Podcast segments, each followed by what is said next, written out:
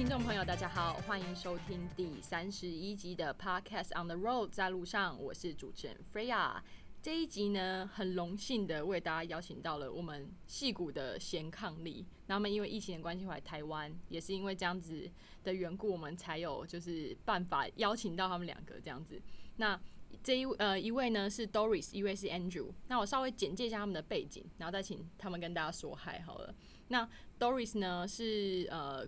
呃过去是在台大读外文，然后后来到那个英国的那个 Re 呃 Roehampton。读英儿童文学的硕士，然后后来又到了就是旧金山这边，然后现在在一家新创协助做那个数据分析。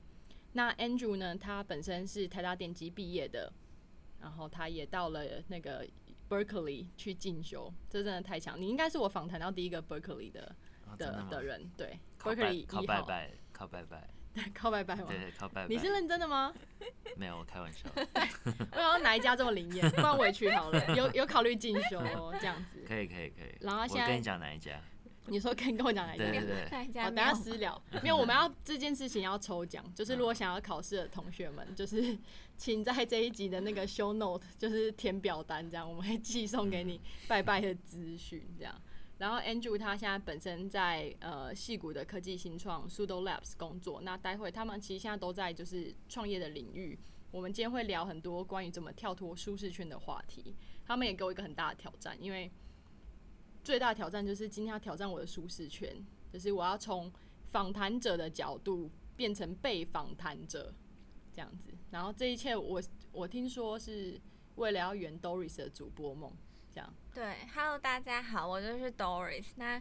就是，嗯，我从小其实就蛮爱讲话的，那就很开心今天有机会来这个变成我是主持人，可以好好问 Freya 很多问题。我相信大家应该对他也很好奇。我对 Freya 也很好奇。大家好，我是 Andrew。因为 Freya 在这个网络上非常的活跃，然后感觉有很多疯狂的事情可以问，所以我们其实期待了很久，这样。那我可以问第一个问题好，那 Freya，你做过最疯狂的事情是什么？我做过最疯狂的事情嘛，觉得应该是去澳洲打工度假。做这个决定本身是疯狂的，因为我前前后后呃只用了一天不到时间就决定。我那时候是一开始还想说我要在阳明海运，就是呃多再多建一份工，然后之后去英国念书干嘛的。后来在万圣节的前夕，就跟我一个英国怀呃澳洲怀的学妹吃饭。印象很深，就在西门吧，吃意大利面。那时候我就跟他说，我想多赚一点钱，因为我想要去德国念书啊，想要再进修干嘛干嘛的。哦，这个愿望到目前还没实现。他跟我说，如果你是要赚很多钱的话，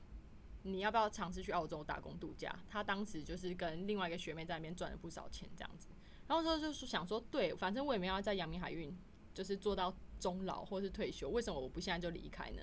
所以我当晚回家就直接 apply 那个。呃，work working holiday 的 visa，然后他隔天就叫我去体检，然后我当周末就去体检，体检完之后的我都还我还在体检中心，我就已经买了机票，然后下礼拜收到通知之后，下礼拜通知我可以去澳洲之后，我就先辞职。然后两个礼拜后，我妈才知道这件事情。哇，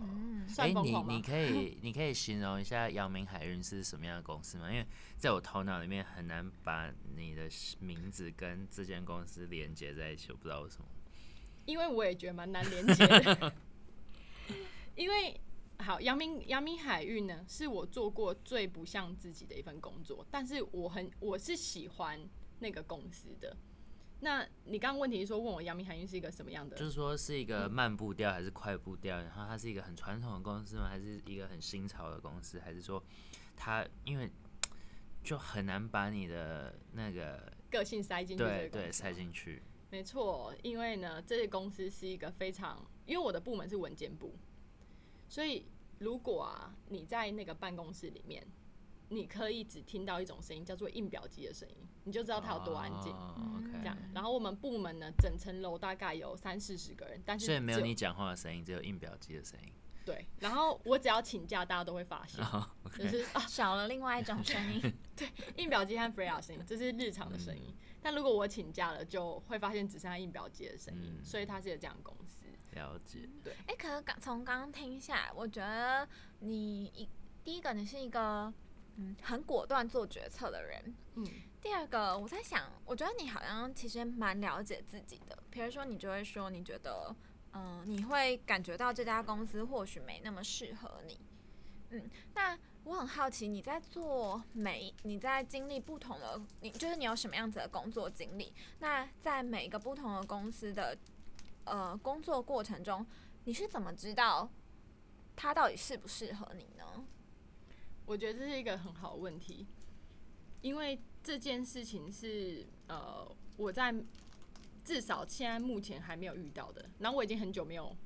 没有没有遇到这件事情，因为我现在在 TSS 是我待过最久公司，将近三年嘛。那我过去就是做这些决定，在想这间公司适不适合我的时候，通常会是三个状况。第一个是我找不到我的 role model，我觉得这件事情对我来讲最重要的，就是我不知道我在前往什么样的道路上，就是我没有感觉到学习或是成长，或是没有人可以给我一些呃经验这样子。我我有遇到一些问题，不管是人生也好还是工作也好，我问不到人的时候，这是一个我觉得第一个 red flag。这样，然后第二个其实我觉得是对于薪资的要求，其实这件事情是蛮写蛮现实的。你要去算算看，其实你你如果是有一个目标在前面的话，呃，这也是我很常会讲的。你的定价是自己决定的，可是我觉得在决定定价之前，要先了解自己一个月需要花多少钱。因为我曾经做过二十二 k 的工作，还要扣劳健保，我那时候就过得生不如死，因为我不知道我一个月要花多少钱。后来算出来之后，我一个月其实可能要花到三万块，要还学贷，要租房子，干嘛干嘛。那你永远是钱不够嘛？你永远不会被满足，所以这也是另外一个第二个会让我跳脱，就是我毅然决然就好离开。然后第三个我觉得也是很重要的是，我在这一家公司，我有没有就是呃，我有没有舞台？然后这件事情也是我会离开工研院的原因，因为我觉得有时候做一件事情，你希望能够了解它带来的价值，你可能不会像我是不太习惯一直做单一的内容。我希望这我希望我做的东西被看到，我觉得我对这件事情的渴望是有的。然后这件事情是慢慢发生的，它不会是你出社会第一个工作你就知道你要什么不要什么，而是你在做过各种不同事情之后，你慢慢发现我做这件事情好像比较喜欢。然后你也不要太逼自己，自己说，那我现在就要决做决定和干嘛？我觉得一旦你有这个想法之后，脑的连接会自己帮你发声，你就会对这件事情特别敏感，然后你就会慢慢投往那个方向。我觉得这是我的 path 啊。嗯，那我很好奇的是说，嗯，因为其实你做的工作，光嗯，刚刚你提到的三个，比如说阳明海运、工研院到现在 TSS，其实他们都是呃性质非常不一样的公司。那你在转换的职涯跑道上的时候，你有没有只就是有自我怀疑的时候，想说，嗯，第一个可能会害怕说，哎、呃，会不会都是挑战不同的事情，这样没有办法在一个领域有很深厚的累积？那第二个会是说，诶，从 A 领域到 B 领域，你会不会觉得，嗯，你有什么样的能力可以跟别人证明说，嗯，我可能没有相关经验，可是我还是可以胜任这样的职位？我觉得这个问题就是超赞的，因为自我怀疑这件事情是，嗯，我觉得 even 到现在我每天都要面对的。然后我觉得自我怀疑是一个推动我去成长的动力，因为我时时刻刻都在怀疑我为什么够格，我自己不够好，还是我我不知道我的专业是什么。嗯，我常常我之前会很羡慕有一个专业的人，譬如说那个人可以很很直接的说我是会计师，我是律师，我是老师，我是某种师、某种博之类的，就代表他在那个领域是某种专业。然后到那一个时候，我就会很害怕自己，嗯，会不会最后没有选择？就是好像人家就是哦讲到 Freya 或是哦温倩，然后不知道后面他是一个什么样的人，这样。所以我觉得是这个东西的这种自我怀疑，会让我带来一种恐惧，然后这恐惧去 push 我各种尝试。对，因为我我的人就是蛮蛮跳的，所以正因为有这种自我怀疑，我就知道我还没找到，我不会觉得那我现在什么都不是，我就会去想，所以我还可以再经历更多，帮助去找到那个我觉得值得往下走的点。这样，然后我觉得现在创业三号有带给我这个感觉，就是因为我周末的时候刚从那个 FIT Program，它是一个协助呢，它的全名是 From IP to IPO，那它就是正如其名，它就是需要去 mentor 一些很早期的新创团队。那我觉得我自己感受我在创业这一块呢，呃，开始有一些 output 出来，可以给这些后辈们讲后辈好像有点。有点那个，我我其实也算年轻，我三十，自己说这样，就可以给他们一些呃，还在，我是今就是因为看团队多了，所以可以给他们一些建议。那忽然间觉得，呃，有一点点开心，因为我相信两年前的我做不到这件事情，甚至是可能一年前的我做不到这件事情，然后我就对这个自我怀疑就降低一点点。对，这是自我怀疑的那一部分，然后把它当做我的燃料，在推进我成长。然后我觉得，如果你现在也自我怀疑，你不知道你自己在做什么，或是你将来要变什么，或是你也不觉得自己有什么特殊的专业，然后我觉得这件事超棒的，因为你的圆还没有画完。对，因为我今天才跟一个朋友聊到说，我觉得人生是一个圆，就是大家都起点开始嘛，那这个圆要画多大是你决定的。那我觉得，如果你很快就找到那个终点，我就是一个律师，那你。你的缘就接完了，那你可以纳入的东西就很少，因为你的活动、你的活动或你认识的人，除非除非你你有意识到这件事情，不然可能就很 fix，差不多就那样。可是我就觉得你要把人生想象一个圆，你可以画越大，走越远，这个圆越大，你就告诉自己，你正在这个前往大圆的路上，好了，这样 不是桃园的大圆，而是画成一个大圆的路上，我觉得这好一点，这样。我我觉得蛮能够 relate，就是 Freya 讲的东西，就很嗯，关于自我怀疑这部分，就而且我觉得从 Freya 的分享当中给我感觉就是，很多时候我们在想我到底是谁的时候，如果这个回答是要我们去标签化的，也就是如果我们今天不是要一个人回答，他是一个呃特定公司的某一个职位，如果我都把这些东西拿掉的话，那这个人到底是谁呢？那我觉得从菲亚从一开始的分享到现在，其实我很多时候听到的是属于他对自己个性的了解，但我觉得这个部分还蛮重要的，因为它其实才是一个很核心的动力，会让你呃。透过一些外在的经验去，嗯，更就是更加的了解自己，那也是算，嗯，现在也同时也会让你去，呃，可能真的是在实际上的工作技能，更去了解自己想要的东西是什么。所以我觉得这个东西，嗯，其实真的就是会有感觉说，Fia 就是一个，呃，在路途上的人这样。所以那很好奇，你当初会选择开始做这个 Podcast on the road？也是，呃，是什么样子的机缘呢？那你为什么要取这个命名？好，这个问题是我蛮常被问到的一个问题。那其实它是天时地利人和的结合体。那我先讲人和这一块好了。人和这一块是因为我当时辅导的一个创业团队叫 First Story。他们开始做声音交友，然后我一直鼓励他们可以尝试 Podcast 这个平台，然后还发下了一个狂语，就说你们不用怕，到时候没有 Podcaster 加入你们平台，我绝对会就是投入。所以那时候他们真的就是 pivot 转型之后，我就真的就手刀就说好啊，那你们就借我设备，我可以开始录，还有这些人和。然后天时是当时我其实呃在学校，即呃伊文现在也是在学校做很多创业家讲座，那时候就心里面会在想。这些创业家他有这么多丰富的经验，他就这样子去一个学校，然后简报什么内容都准备，就影响那六十个人、五十个人，有时候顶多一百个人。那我何不把他们的这些经验数位化，可以给更多人的听？那我文笔不好嘛，就是出一张嘴，所以那时候觉得，哎，搞不好可以用这个方式去把他们的故事说出来。那呃，地利的话，基本上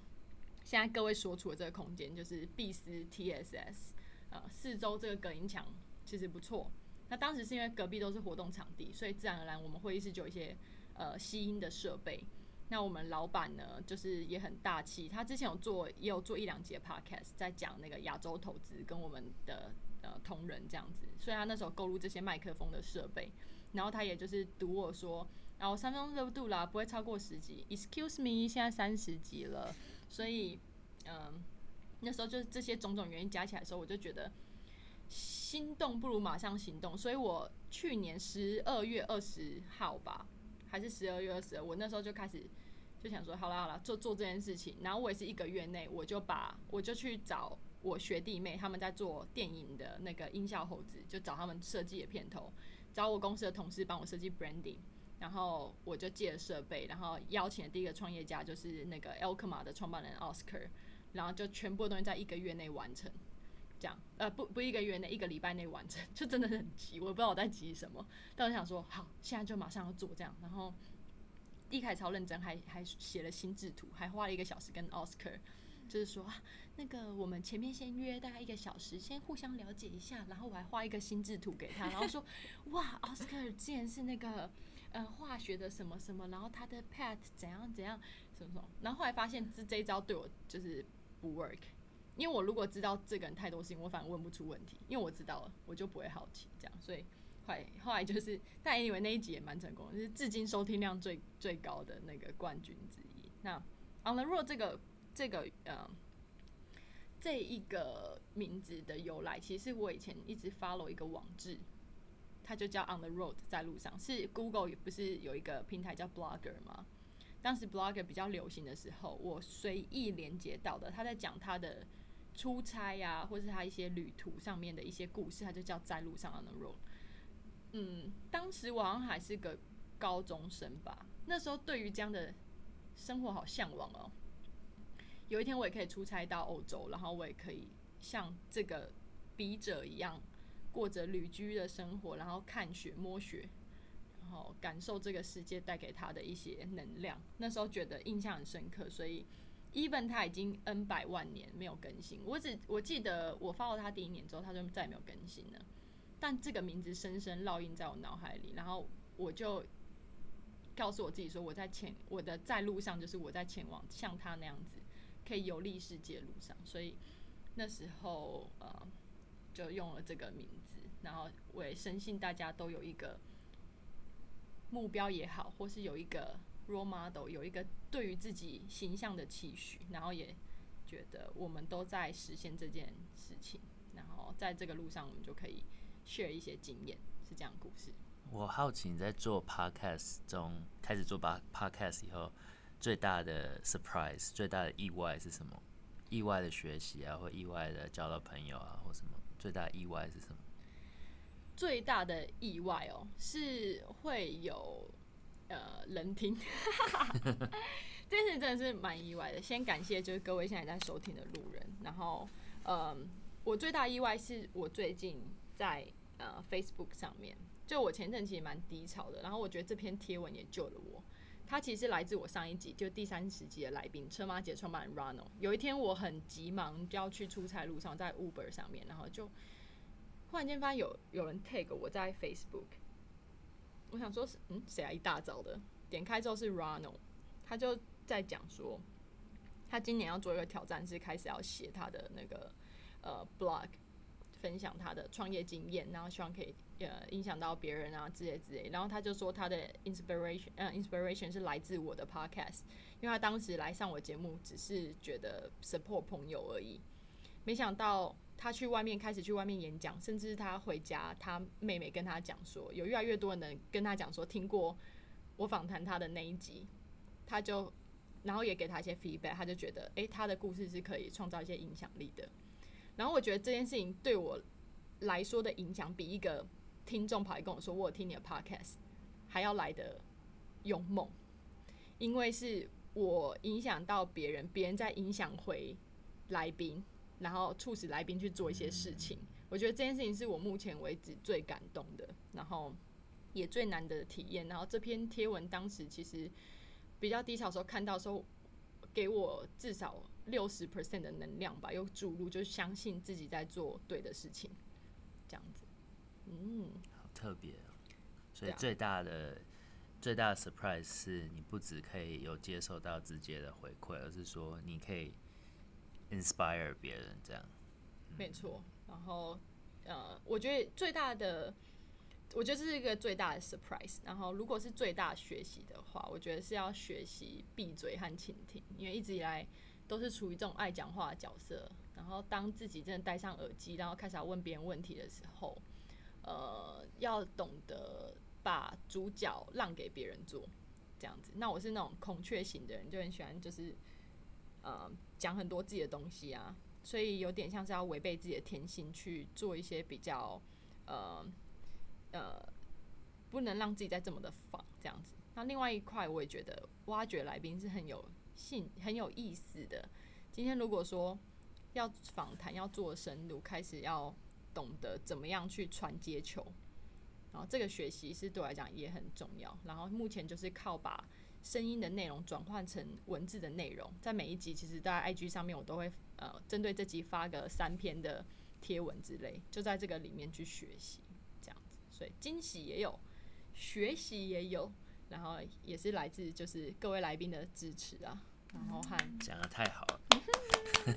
来自各位来宾的支持，然后和路人的鼓励这样子。不过我觉得菲亚是一个很有趣的主持人，因为老实说，我们一开始进来这个录音室之后，他就提了一包很大包的东西，然后就开始从里面掏出各种零食，然后开始 喂食我们，让我们放松，就很像他背了一个那个小叮当的百宝袋，只是里头都是各种食物。对，那所以呃，其实今天在整个录音过程中，我觉得我们大家都很放松。那我就很想问菲拉说，哎、你的个性一直以来都是这样子吗？你有没有做什么事情会真的是会紧张？那你通常是怎么去克服你的紧张或者是恐惧？这这个问题超，我觉得超赞的，因为也是我最近经历的一件事情，就是我发现啊，我我很紧张的的状况是，如果我今天需要用英文去呃访谈，我如果这是不一样，如果用英文主持，我完全 OK，就是我反正我就做我自己，我讲我想讲的，OK。但如果今天我是用英文去访谈别人的时候，而且是我可能不是这么认识的人的时候，Oh my god，我超我超在意的，然后我没有办法，呃，我会很紧张在这件事情上面，所以我最近做了一件，我最近在一个呃机会里面表现的超不像我，那那个活动是那个呃 Impact Hub 他们这次主主办一个呃 A 呃 Asia Pacific Innovation 呃 So Society Innovation Forum，呃，那这一个哦 Summit 这样子的一个活动，然后在这样子一个大型的论坛里面，他们其实亚洲各国的那个讲者，然后有的是口音讲，有的什么，然后我临时被找去呃帮忙一个朋友主持一场 panel，然后这 panel 是来自蒙古的女性创业家，来自我们台湾的两个女性创业家，边边女女力，然后 Anchor Taiwan 和那个呃蒙古的这个叫呃蒙古的女性创业家的一个 mentorship 的 club 这样子。然后在这个过程之中，我结束的第一件事情呢、是开始找英文的家教，你就知道我多紧张，多紧张，而且我有多不满意我那一次的表现。是我发现我必须要正视这个问题或克服，因为毕竟在这个领域，呃，如果我想要再走得更深，或在访谈这一块，我想要更精进的话，我觉得我不想要语言会是一个阻挡我的事情，所以我在这一块上面是没有自信的，而且我们找家教是找别人教你，还是你去教别人？是找别人来教，OK OK，因为教别人自己也会进步，所以我只是好奇是哪一种。对对，我希望有一天我也可以教别人。然后我找的这个呃家就是家教，其实是我室友他们有有上教会习惯，然后是教会的朋友。然后这个老师非常厉害，他有他会西班牙文、德文吧，然后他也会英文。然后好像很小的时候就在国外，就是就是从离开台湾去在国外长大。嗯，然后他是那种也是很嗨的嗨咖，嗯、他的用词我觉得非常好，像我的我的英文大概我我对讲英文不会觉得恐惧或害怕，但我对于我的词汇没有信心，这是最大一个坎，就是会发现自己可能讲话，嗯，会好像国中生或国小生的程度。如果要我讲的很舒服的话，这样子，那更是艰难的字，我觉得我需要练习去把它提升，因为我看到懂，我看到知道什么，但是我不见得会把它习惯用它在我的对话里面。那我觉得我我如果意识到这个问题，我就得去处理，这也是我的个性啊，就是我意识到问题不去处理，我就觉得很痛苦。了解。对。哎、我其实有一个小的建议，就是说，嗯我之前呃，我发现就是每个人他习惯讲的一些英文字啊，什么嗯都是一样的，所以你也可以找说你很喜欢的英文的 podcast，就是嗯美国有很多不同的 podcast，你可以找你很喜欢的人，你本身就很欣赏他，所以你会一直听他的。podcast，那你会发现它不同的 podcast 出现的那些比较艰难的字或他习惯表达方法都有很多雷同之处。嗯，那因为你很喜欢它，你一直听，所以你就会 pick up 那些对对对就是多听，然后再从里面去听同一个人的，因为同每个人同一个人他可能 pattern 都会很像，嗯。然后就等于是对你来讲是一个重复的 deliberate practice，重复练习，然后你就会哎、自动而然就会会帮助蛮多，这是我自己的经验。嗯嗯这样也可以算是一个有点像是学习他就是怎么讲话，怎么应对对，他的那个模式。对那也因为你喜欢，那你听久了之后，其实你就会把它内化成你的应对这样子。嗯，没错没错，那我就要找一个非常，就是我可以再传给你，你可以传给我，是不是有嗯推荐的？有有有有推荐。好，没有有推荐就太好了。对啊，那 Freya 自己现在有没有其他喜欢的 podcaster 呢？你平常都听什么样的 podcast？好，讲来就是很很很不专业，但是呢，我其实中文的 podcast 我是没有，我是除了我自己之外，我没有听别人的。那呃，应该说有听有听啦，但是呃，我听怀哲的 podcast，那原因是因为怀哲他本身是 First Story 话有引荐给我，然后他自己有对创业有一些想法，所以那时候他就是呃，希望可以跟我约一个时间在线上讨论，因为他现在人在那个 Seattle，所以我就想哦，在 Seattle 的话，那好，我们约时间可能第一可能会比较难约，但也没有关系，我我有多一点的时间可以就是思考一下，我可以给他什么。所以那时候我就先了解这个人，我就先从听他的 podcast，他的 podcast 是很，我觉得是在台湾算是很有名的这样子，呃，然后他也算是在做的蛮早期的人，所以他是我唯一有听过的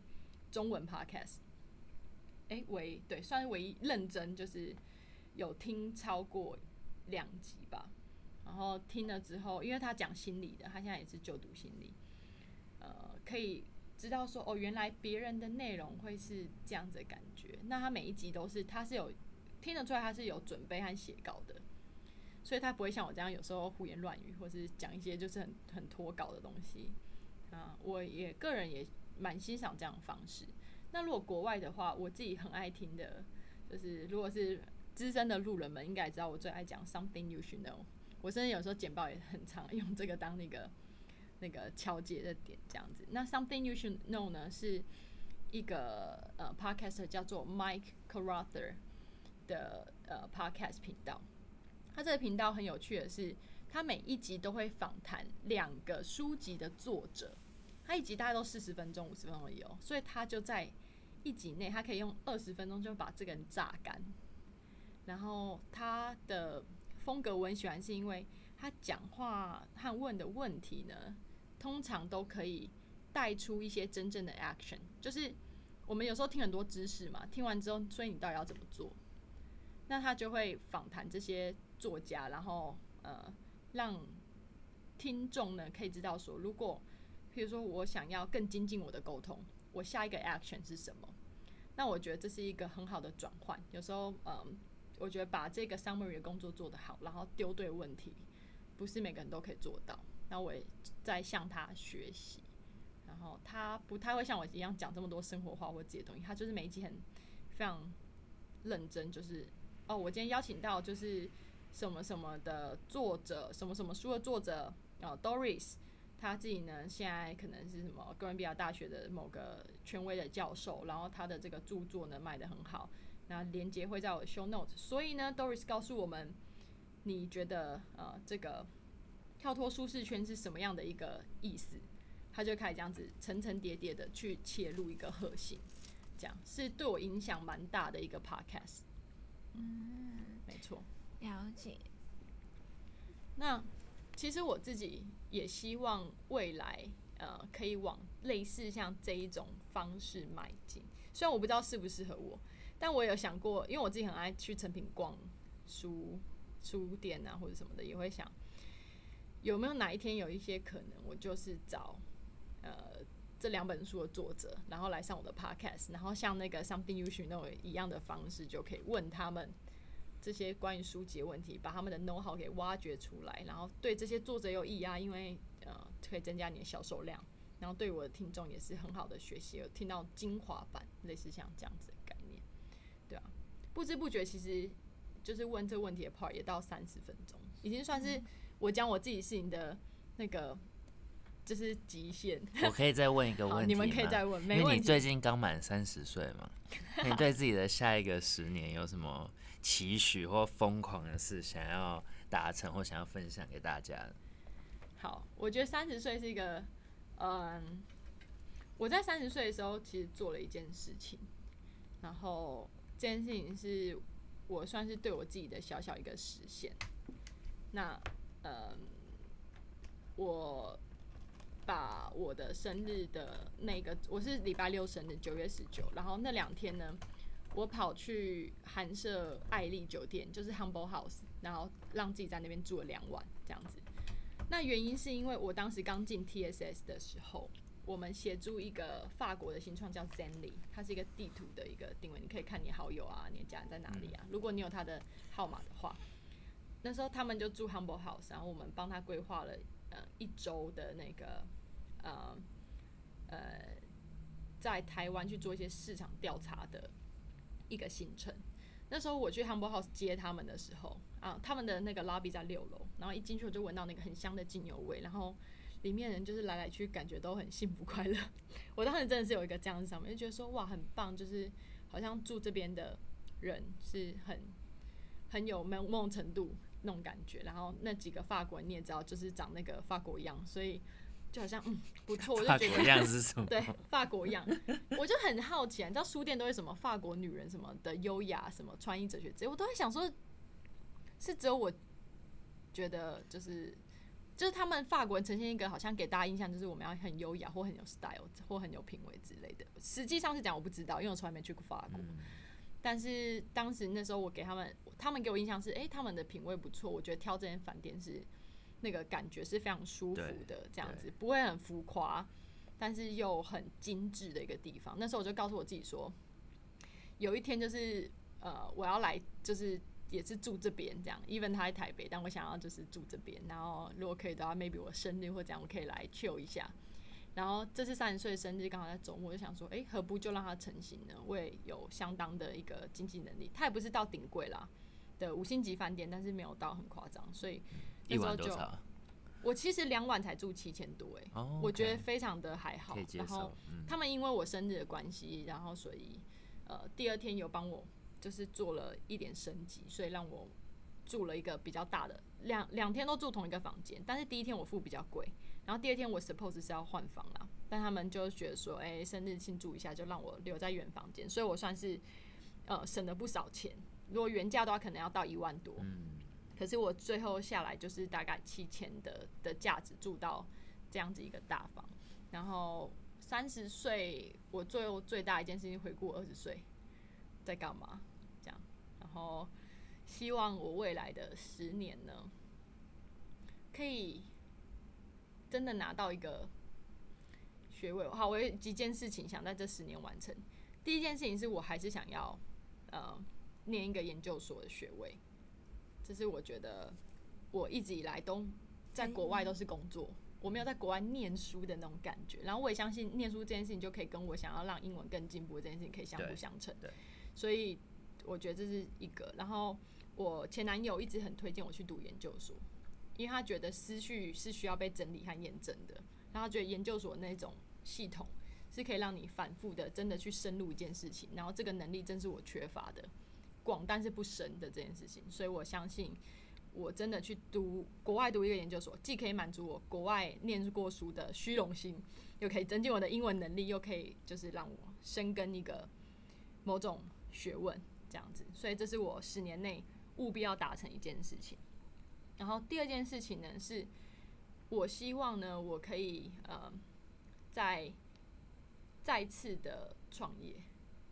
因为我过去有两个创业经验都是失败的，然后我相信三折功而成良医，所以我第三次应该三号会是比较成功一点点，但我不急，呃，我希望我的那个资继续累积我的资本，然后继续累积我人脉，然后有一天我接触到一个很很喜欢的题目，我相信我就可以投入这样子。然后第三件事情也是我觉得最重要的事情是，嗯。持续的发挥一些正向的影响力。我现在在做这个工作上在做的 U Strikes 或是 On the Road 这些东西，都其实都是呃我很看重的平台。我希我把这个当做我跟这世界沟通的管道。然后这这件事情呃把我带到一个很正向的地方。然后我相信有一些人 maybe 呃也会喜欢这样子的内容，所以我希望可以。透过这样东西，持续的去找到更多跟我类似的人，然后，嗯，我们可以一起就是前往那理想的自己的这个路上，我相信是很重要的。然后也希望这东西一直做到，可能 maybe 十年后我四十岁的时候可以来回顾这一集。然后你们现在听这一集的你们，也都成为了一个，就是你当时是现在所理想的那个样貌。我我觉得把它当做一个。这叫什么史记的方式在记录自己的人生，这样子。嗯，毕竟文笔不好嘛，所以只能靠这样的方式。对啊，不知道有没有回答到你们问题？有，太棒了，太励志了。很励志吗？很励志，真的很励志。对，我有尽量不要鸡汤，就是讲那个 太多，因为人生真的还是有蛮多那个困难的嘛，所以呃，尽量是不要太鸡汤，因为我相信每个人。就是都有自己 handle 性的方法，然后我的就参考参考啦，然后希望大家都可以嗯持续的挑战自己。嗯，然后我觉得就是身为一个 Freya on the road 的听众，然后还有这集就是很幸运可以来问 Freya 问题，就是嗯，我觉得啊，就有点像 Freya 刚刚讲的，就是在三十岁的关头，你回顾你的二十岁，然后张望你的四十岁。我觉得 On the Road 这个 project 它给我的感觉也是，它其实是记录人在呃他生命成长某一个当下他的历程是什么。那其实留下这样子的记录是很棒的。就像你的听众后来有人决定要开始写作，就是把他的呃当下的成长记录下来，不只是为了别人，其实那也是给自己反自己反思很好的一个素材。毕竟。我们都是在路上，就是究竟到底最后大家会成为什么样的人？我相信基本上我自己是还是充满了问号啊，对啊。但我觉得能够呃回头去看自己的故事，然后其实才能才能帮助我们更了解现在我们是怎么而来，那未来有哪一些可能性可以继续发展。谢谢窦玉姐的访谈，非常的开心。然后我 echo 一下你刚刚说的话是。前一阵子我看到一段话，他说：“如果你不知道你怎么得到的，你觉得太过，你就会太过害怕失去。”所以我觉得大家不要就是呃把自己跨步或怎样。我觉得呃如果适时的像就是我们刚刚提到，把自己的心情或你现在成长记录下来，你会发现没有东西是天上掉下来的，这一切都是你努力得来的。那你现在的一切的，不管你是在痛苦还是你在努力，这些过程未来都是会带你到很好的。一个地方，它写进你的演算法，帮助你跟成长茁壮。然后，我觉得这是一个呃，我自己的学习也跟大家分享。啊，感谢 Andrew 和 Doris 这么精心的，就是准备来访谈我，非常感谢。那我们我们就是下一集呢，就会是我访谈两位这样子。你们准备好了吗？准备好了。好，准备好了。好，那我们谢谢大家的收听，谢谢，谢谢。如果喜欢这节内容呢，也请给我一点鼓励。不管你是在呃 Apple Podcast 上面收听，还是 Spotify，还是其他的平台呢，都可以追踪我们的这个 Podcast On the Road 在路上，这样知道我的 Follow 加一，我就知道说，嗯，没错，I got you，没有啦，变得很很胁迫的那种这样，然后是在那个 IG 上面呢，follow podcast 点 OTR podcast on the road，那我会把每一节内容呢，再把它做成嗯图片然后会把一些我觉得自己也学习到的呃内容转化成文字跟大家分享。那喜欢的话呢请也分享给朋友吧就可以加二加三。好了不讲废话了谢谢大家收听我们下期再见拜拜。